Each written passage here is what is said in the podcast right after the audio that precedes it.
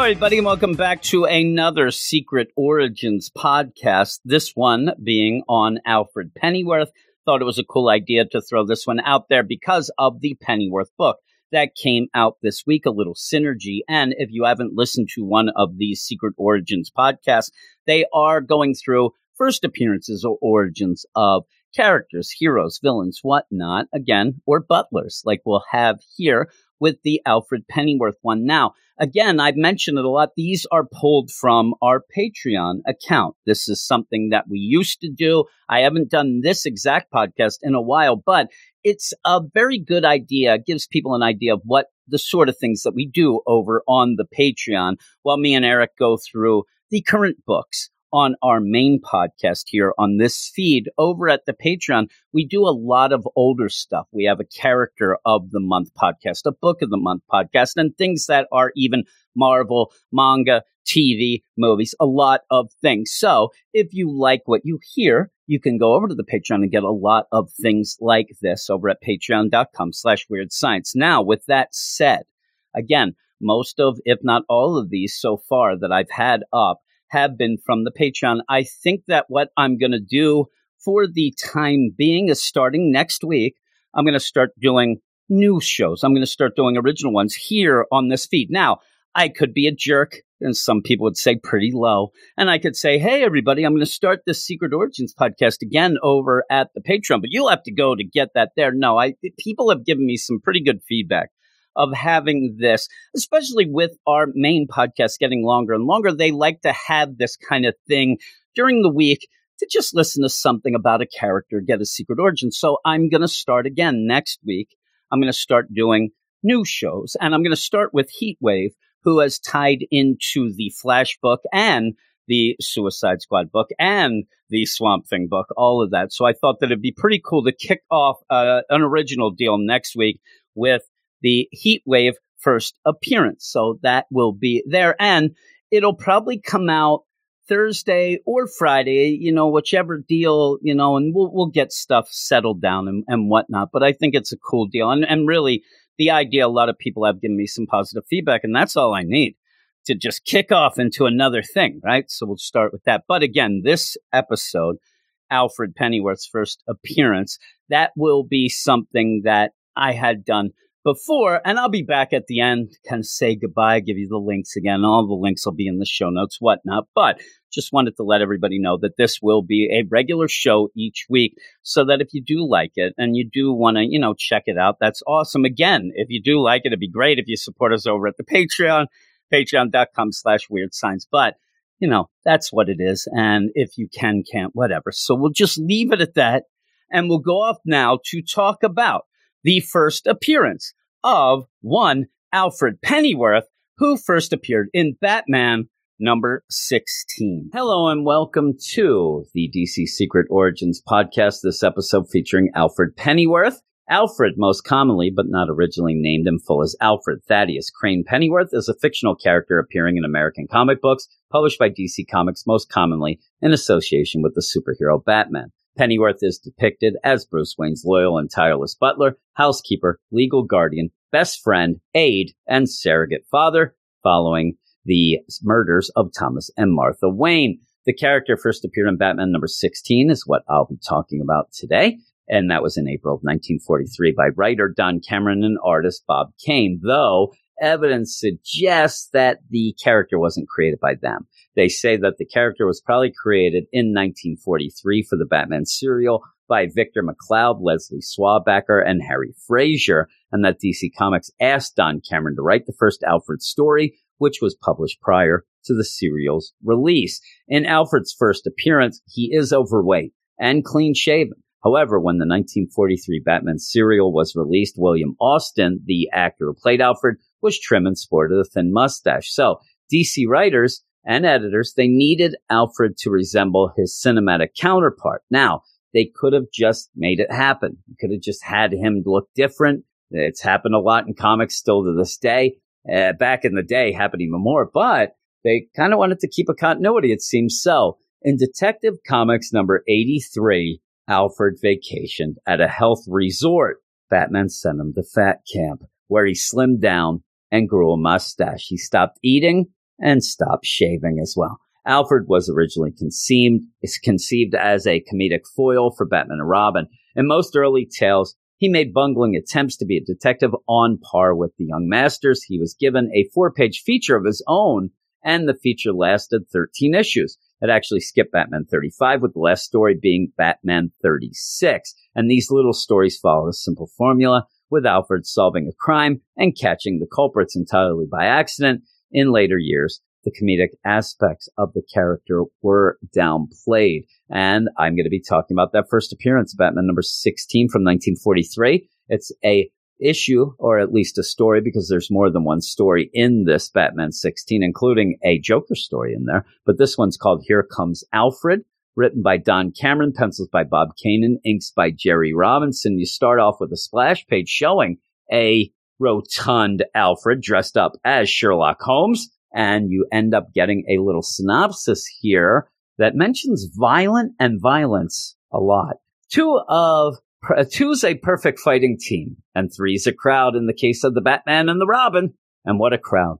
When the third is the singular gentleman you're about to meet, landing in the midst of violence after a violent crossing of many oceans, nonchalantly attracting violence wherever he moves, this amazing fellow gives America's ace crime smashers the most violent surprises of their lives. I wish it was dot dot dot violence and makes them like him for it. You have never before encountered anyone quite like him, but you'll be eager to see him again. And now sit tight for here comes Alfred. And you do see Alfred crossing the Atlantic to come to America to end up being the butler for Bruce Wayne.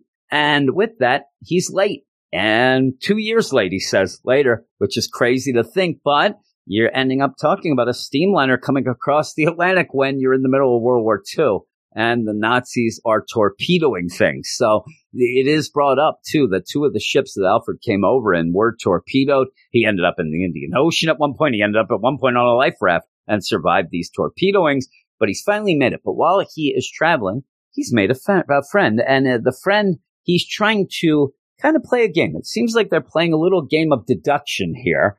Alfred, who does seem to think that he is, or really does spell out that he's an amateur detective and a fine one at that, uh, thinks that this fellow, Gaston Leduc, is not exactly who he thinks he is or who he pretends to be. Uh, it's the beginning of Alfred figuring out secret identities because something about this Leduc just it doesn't rub him the wrong way. It just rubs him the way that the this guy isn't telling him everything. He's trying to figure it out. When they get to customs after they get off the boat, you end up having this Leduc.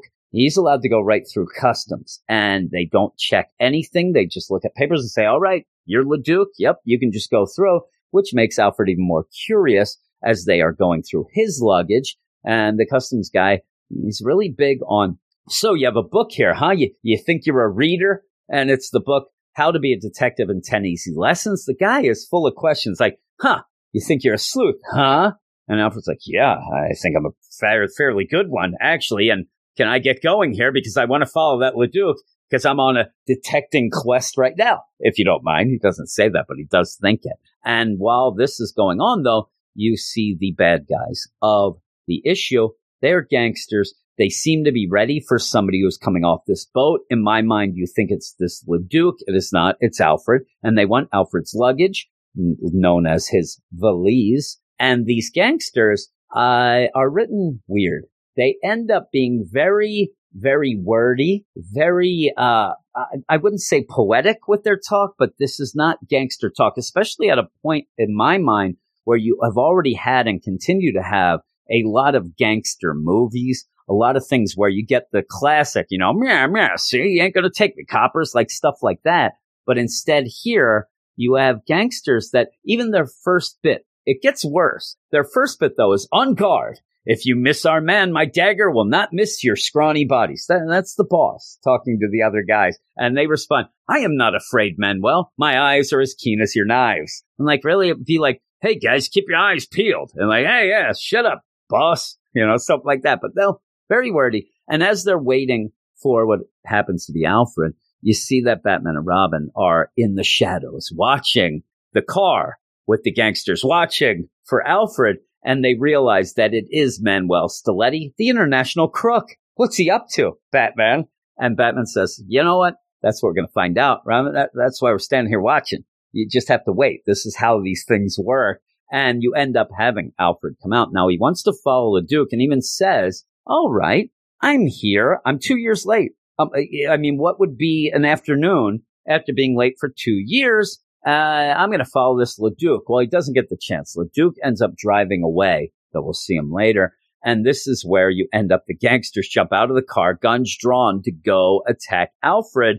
And again, the gangster dialogue of, it is he, regard the valise. He shall not escape us. They, they jump out to attack. And like gangsters usually do, they have brought a knife and a gun to a knife and a gunfight because the one guy has the knife. It looks like the boss has a knife. The other guys have guns. They end up going to Alfred and say, give me the valise quietly, amigo, and perhaps I'll let you live. Otherwise, you are dead as a dog. And Alfred's surprised. You end up having the classic comedic deal where he's looking all around. So he's got like the three faces going around. And you're like, oh my, what is this bally stick up? Such as I've seen in the cinema.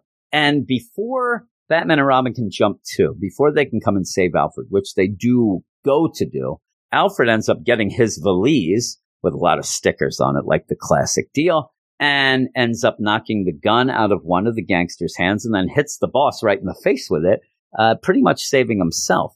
Batman and Robin come. Now, you end up where you have the international crook. You, you figure, all right, it's one of those things that if we really you know, thought deep about it or, you know, thought of what might have led to this or even between books, you know, kind of making things up in our head of how this continuity would work, you would imagine this would be one of those classics where uh, Manuel Stiletti, they, Batman and Robin know he's bad, but he never gets his hands dirty enough for them to arrest him. So you have to catch him in, you know, you have to catch him red handed. Uh, they do. You end up having them attack a poor old English guy who then does fight back. But they, they did attack guns, knives. Batman and Robin grab him and instead of tying them up, maybe instead of knocking them out, instead of whatever, they end up throwing these gangsters, but throwing them into their car, the car that they jumped out of. In fact, it looks as if Robin may even open the door for the one guy to get him in. Batman, and I just imagine if you had to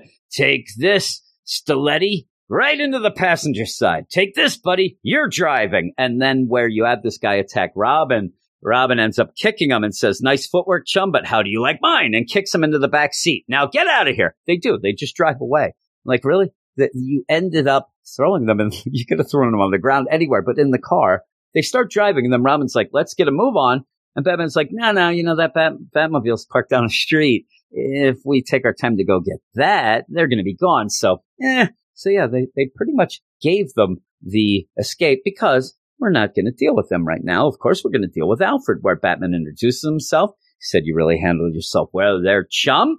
And he says, do you know what they were after? Alfred's like, uh, well, they said my valise, but really, uh, the joke's on them. There's nothing in it. I have a book, some clothes, nothing else. And said, like, thank you. Uh, but Batman, I consider myself an amateur criminologist of little experience, but much talent and I'd like to help you. I'd like to give you my assistance. Maybe we can hook up. And Robin, in beginning of shade that he throws out throughout this whole issue, says, ha and he's laughing as he says it to Batman. And Batman's even like uh, looking like, well, who's this dude? And Robin's like, well, we have our own methods, you see, and really, you would probably dazzle us way too much. You know, we would be so concerned with your your greatness that we wouldn't really be able to do things. And they, they're snickering together. And then Batman says, well, maybe we'll do this though. You know, you seem like a good chap. Maybe just call us sometime. Call us when you want to. We'll figure this out. You know, we'll set up a date. And they leave.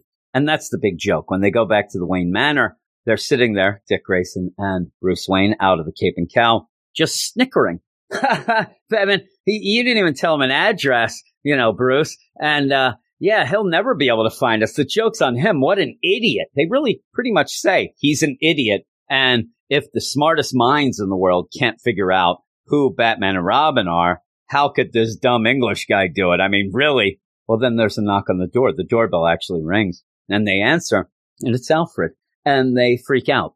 huh? And this is the thing as you have this going on. It is the classic where Bruce is trying to figure out things. He's keeping a level mind. Robin, Dick Grayson, he's losing his mind. He's yelling like, but if he knows this, then he, and you, you, keep having Bruce having to tell, shut up, Dick, shut up. We don't know what's going on. Let's see what he knows. And they find out that he does not know their identity at this point. What he does know is that he's the Wayne's butler. He's two years late. He ended up getting ships sh- shot by torpedoes and sunk. And, but he's here now. And he explains that on his father's deathbed, his father ended up making him promise to go into the family tradition of being a butler. That meant going to the Waynes. And it is different than what we've seen uh, later on. But some of the things pretty much do stay intact. But the idea of Alfred showing up, I would say that this Bruce Wayne's 30, 35 at this point. Uh, he seems a little older. I don't know. Um, that he did not come and take over when Thomas and Martha Wayne died. He ended up coming out later. Uh, it really extended because of those two years or so. And so he just shows up right with Batman and Robin. And he even says, Oh, I, I ran into the Batman on the way. I had such a time. And that Batman, he seems like a real cool dude. And you end up with uh, Robin, uh, well, Dick Grayson and Bruce like laughing, like, yeah, I know they are cool, but they don't need a butler. They don't want a butler. You end up having Bruce trying to be nice and saying, yeah, you know, I kind of got along without a butler. There's no real need for one. I can do things on my own. You just have Robin. Uh, yeah, that'd be awkward because, you know, all the stuff we do. Shut up, Dick. And you end up with Alfred saying, well, I, I promised my dad I really have to do that. And really, uh, just give me a chance. Give me a chance. I think things will work out. Bruce says, okay, well, listen, let's just kind of go to bed. And later tomorrow, we'll discuss this again. As Alfred goes off to bed, you pretty much have Bruce tell Dick, it ain't happening. We're going to kick him to the curb tomorrow. Let's, let's at least give the guy a nice rest, a nice night's sleep before we tell him to hit the road. Uh, while this is going on, though, when most should be asleep in the house, you end up those gangsters. Those gangsters are back and they're ready to attack. They need the valise. And again, you continue this classic, classic gangster dialogue where the boss says, this is unthinkable that we should fail. If we do not get the valise tonight, millions of dollars will slip through our fingers. Where his goon responds, rather would I rot in prison than have that happen to thee. Uh, uh, what, ga- what gangster is this? Is it William Shakespeare gangster? It's crazy. But as they end up breaking through a window, you end up having an alarm and you see how the Wayne Manor is set up. The alarms end up shining light. If somebody ends up going through a door and there's many of these lights. So it's like what light shines and then shines on Bruce, which wakes him up. Yeah. Okay. That's the third light from the left. All right. That's the east wing. And that's what happens. He goes off. Dick Grayson gets woken up as well. He has a burglar alarm as well and says, Oh, I was wondering if you saw that. Yes, I did. Now get your uniform on. Stop your yabbering. And he ends up getting it. And then they're trying to figure out, you got to figure out as this goes on why a Batman and Robin would show up here at Wayne Manor because Alfred's there. These are things now they have to worry about. Well, Alfred, he couldn't sleep. So what he is doing in an odd deal he's going through a stack of newspapers, and these newspapers are being used to show two things. One, that a Bruce Wayne bachelor does not have time for the news. He even says, Mr. Wayne is a nice person, but a typical bachelor. Look at these newspapers, weeks old and not yet taken out. Huh. And so it's just a stack of these newspapers, but on the top, you know, very conveniently and going with this idea of how Alfred kind of stumbles upon things, he sees a picture he sees a picture of Leduc. It's not Leduc, though. It's actually the Duke of Dorian, a premier of his nation who had to leave his country, Dorian, to get away from the Nazis. So this is where he says, aha, I've solved the mystery. Leduc is actually a duke. Ah, that, that clever scamp. But while this is going on, he's interrupted with the gangsters who come in with their classic dialogue and say, you are going to die right now. You thought you could escape, and there's no Batman and Robin who are going to save you now. Now, this begins where you see that Alfred is a good butler because he thinks to himself, I can't really make a lot of noise. If I do, I'm going to wake up Bruce and Dick. So I guess I'll just have to fight them quietly. Well, as this is going on, he's not fighting back, is really what the deal is, because he doesn't want to wake Bruce and Dick. And in the meantime, he doesn't think he has anything in his valise anyway, and they grab it. Uh, At last, the treasure is ours. And you're like, oh man, I don't know what you think's going on here. It's just a valise. They start ripping it apart. They're not really going through it. They're ripping things off it, tags, stickers. And he's like, oh my, well, why would you destroy my poor valise? Shut up. And you end up where you end up having Manuel Stiletti say, hey, Pablo, this guy annoys me. Kill him as he shoots, as he goes to shoot Alfred. Batman busts in the room and says, You rotten murderers. You didn't think I could follow you. Here we are. It's time to fight.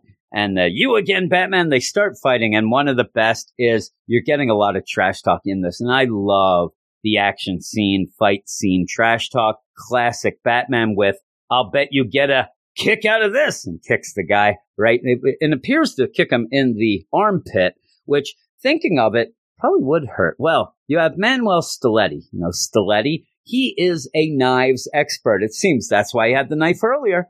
And he says, I never miss. I'm going to kill you, Batman, with my knife. Throws the knife out of nowhere. Robin leaps in and deflects the knife with a, a, a mirror, uh, a handheld mirror, and then says, Huh, I thought you had bad luck before, but look at this, and hits him over the head with the mirror and breaks it more. Where the gangster Manuel says, I am assassinated. I don't know what's going on. Uh, but yeah, then they all jump out the window. I mean, crashing through the window, they run, they crash out the window. But the guy that ended up at first, who was going to kill Alfred, that Batman came and punched him, he actually got knocked out. He passed out. So he's laying on the ground. Batman and Robin are going to go chase Manuel. And actually, I think it was Pablo shot. So Manuel and the other guy. And then they say to Alfred, Oh, pleased to meet you again, sir. Uh, could you tie that gangster up for us while we go chase the others?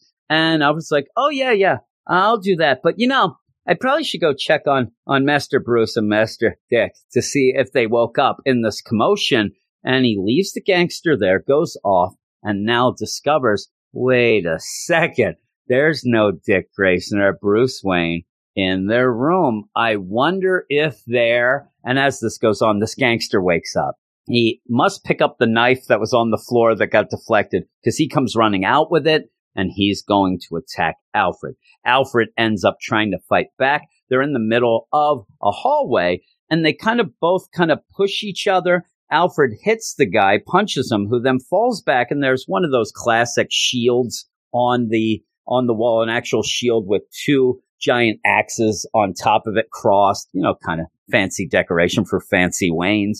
The guy ends up hitting the wall. The shield ends up coming and bonking him over the head that knocks him out, but also triggers a secret switch that opens up a stairwell that Alfred goes down and figures out this is Batman's laboratory. It's not the Batcave yet. It's just the laboratory, which does crack me up. And me and Eric were talking about it the, uh, I think this week or last week, about the idea. I loved early Batman and Robin where they would go down to the laboratory and it seemed like everything could be solved with a chemistry set. So they're like, huh, uh, here's a Riddler for uh, Riddler riddle. It says this, this, and this. All right, let's mix these chemicals. Let's do that. Poof.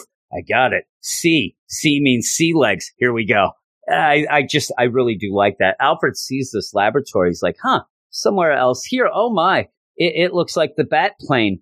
I think I've discovered the identity of Batman and Robin. It's actually Bruce and Dick. So that's where you end up with Alfred very happy with himself that he's a great detective for the most part. He stumbled on this by accident. You end up where Batman and Robin follow the gangsters though, and they go to a abandoned theater where you end up eh, eh, more trash talk with like, oh man, you know, Batman, this theater looks like it's spooky, like it hasn't been used for years. And then Batman says to Robin, Robin, are you an idiot? Even Alfred would have been able to see this. There's, there's footprints in the dust, you stupid. Eh, there's people here. We better watch out. Meantime, the gangsters in the balcony and they end up throwing weighted ropes that tie around Batman and Robin, and then they lift them up into the air. And in a classic move, a trope, if you will, they say, We're not going to kill him now because you know we need to get everybody else we're going to kill so we can have them all together and kill them all at once because that's how we do things. And really, maybe we can save some bullets. Uh,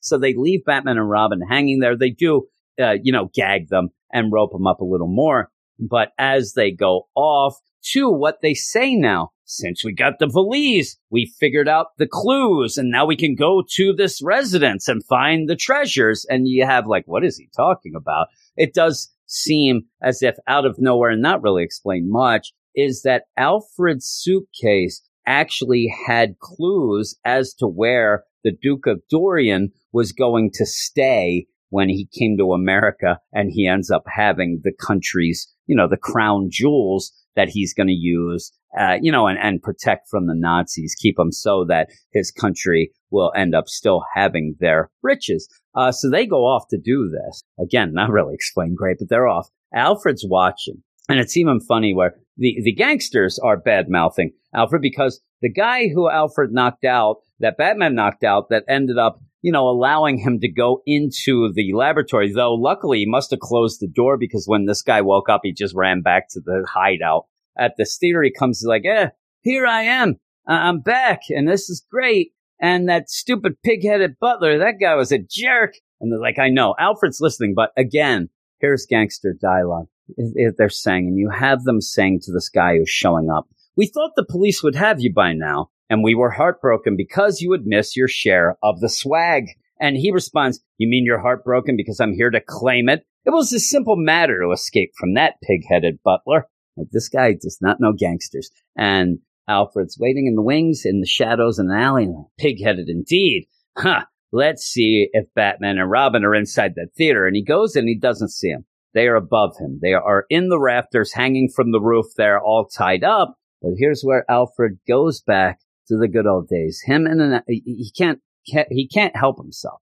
He's an old actor and now he's in a theater. So why don't I run some lines? from that crazy, crazy play, that lowbrow play I was in one time about the butler who ended up having to uh, deal with a haunted house. And he starts with the ark. What's that noise? Can it be the other spirit come to haunt me? And while this is going on, you have Batman and Robin thinking to themselves, what is this stupid idiot doing? Please look up. Look our way. We're here. Save us don't go through these things. And uh, Alfred just continues, Oh, I'm fair fed up with the ghosts, so I am, a, I shall turn in my notice. And they're like, Oh God. So at this point, Batman starts to sway them back and forth, trying to get something to knock over, make some noise so that, you know, running lines Alfred will hear. He does keep continuing. And then at the point, thinks that the noise might actually be a ghost and gets scared, but then realizes, but he's like, Oi, oi, you bloomin' spectre! Keep your ghostly fingers off me! And then that's where Batman hits a rope that ends up knocking a sandbag deal. Comes down the rope, hits Alfred, knocks off his hat. And he's like, Oh my, there must be some haunted things going on. It's a good, good ghost and looks up. Oh no, it's Batman and Robin. They're in distress. I better get them down. Well, while this is going on, you have the gangsters go off to the Duke of Dorian, Leduc.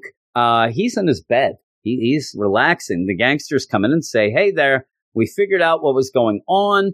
Give us your jewels. We're heading out. He yells, No, please. Those are the crown jewels. I bet I brought them here to establish credit for my government in exile. Please, this will ruin a whole country. You jerks. They don't. They're just like, you know, knock him out, get him in the car. They're bringing him back to the theater so they can kill him as well. And now they're going to kill Batman, Robin, LeDuc, even an Alfred if it, if it came to be. They're tying them up and then they're going to set the theater on fire, saying pretty much nobody will ever know that anybody died in here. Just they'll be dead. Nobody, no fuss, no muss. We're rich. So they're going to do that. They bring in Leduc. And this is where Batman and Robin are pretending to still be, you know, taken care of. They're still hanging up their butt. They just end up swinging down then and the fight's on as it always is. You end up having Alfred do things like the curtain comes down on the one gangster, which hmm. seems to knock him out for a minute. You end up having Batman punching Manuel Stiletti with some trash talking theater talk. I mean, all this stuff is kind of all trash talk based on the theater puns, if you will. Uh, it's pretty good. You know, the one guy gets knocked out and Alfred says, Oh my, a fitting finale for a bad actor. Well, you know, And then you end up Batman punching Manuel. Here's an all star act to finish the bill. Boom! Punches him. Well, they go off then and find these jewels with them and like, where do these come from? I mean, there's a lot of jewels here. And that's where the Duke of Dorian stands up. Oh, where am I? Where am I? Oh, and Alfred says, Oh, I see. You're the Duke, the chap I met on the boat. But now I realize you are the Duke of Dorian. These are the crown jewels, and you are in exile. And he, he knows the whole deal. Again, kind of being figured out by luck, but he's going with it. And you end up, oh my God, Leduc's like, my friend, my friend, you saved me. My life's countries, uh, you know, the treasures. Oh my goodness, you're the greatest. You said you were an amateur detective, and you are. You are great. Well, you end up having them part ways again. So Alfred must say, you know, hey, I'm going back to Manor. He's, he's not told Bruce and Dick that he knows their secret yet. And so you say the following evening, so days have gone. He hasn't said anything. You have Bruce and Dick reading the paper and they talk about how when the police showed up for the gangsters, they had told the police it was all this guy, this Alfred's guy. It's almost like, you know, Batman's throwing him a solid. He's giving him an assist so that, you know, hey there, buddy, you, you can go and you be the hero for once. You know, really, we're just Batman and Robin. We just save Gotham and pretty much the, the world every day. I mean, eh, eh, we'll give you this one. And so Alfred's proud of himself. Eh, Dick is just laughing about it. It's like, huh, that's so funny because everything he figured out was by accident, right? Oh man, what a jerk. And so Alfred then comes in, and this is the kicker. This is the twist. And this is why you would end up having people in my mind wanting the character to continue because at this point he's a bumbling idiot, but he does know their identity. That's big. But this is where he reveals it to Bruce and Dick, where the bat signal has lit into the sky. Alfred has seen this, so he's collected both the cape and cowl for Batman and Robin and brings them and says, Hey, how you guys doing? I beg your pardon, sirs, but I have your costumes here, your uniforms. And you end up having Bruce. What do you mean? And then Dick's like, those cloaks, what, what does that mean? I don't know what you're talking about. And that's where Alfred then opens up the curtains, the big windows there. He opens up the curtains to, to reveal that in the sky there is the bat signal. And he says, well, the searchlight went on seconds ago. The police need Batman's services. So I figured you guys better get going. Dick's like, signal. What's that? I, I don't, I don't know what that is. Any concern of ours, right, Bruce? And that's where Alfred says, please. I, my deductive abilities have known that you are both Batman and Robin for days now. I just didn't mention it because, you know, I'm pretty cool. And you end up having Dick kind of say to Bruce, and it is one of those things, there might be problems here. Like Dick says, something tells me I was wrong in what I said a minute ago, Bruce, where he was laughing about how stupid Alfred was and that he'd never figure out what's going on in the house. Uh, but yeah, I get the idea that at this moment, for just a smidgen of a second, Bruce is, is wondering which room he's going to lock Alfred in and wall it up. Or maybe I don't have this thing about killing. Maybe I need to. Like he might slice his throat or something, or maybe throw him in like harm's way to see what goes on. But no, right away, you end up with Alfred because it, they played it well with the idea that he didn't tell them right away. You know, two days later, one day later, really, he let it go. So I think that that was supposed to be the idea of, look, he's not going to tell anybody because he didn't even tell us right away. He just waited. So you end up Batman saying, you're one of us now, Alfred. Pretty much meaning you ain't leaving the mansion. You don't get to retire from this job now. You are in. You're a lifer. Unfortunately, that recently that that whole contract expired, right? Too soon. Uh, and he says the knowledge that you have could just, it, it would be our deaths if you let this out. So you ain't going nowhere. And Alfred says, I understand perfectly. Uh, you can rely on my discretion. And you have Dick Grayson, who's been talking trash the whole time, just says, you know what?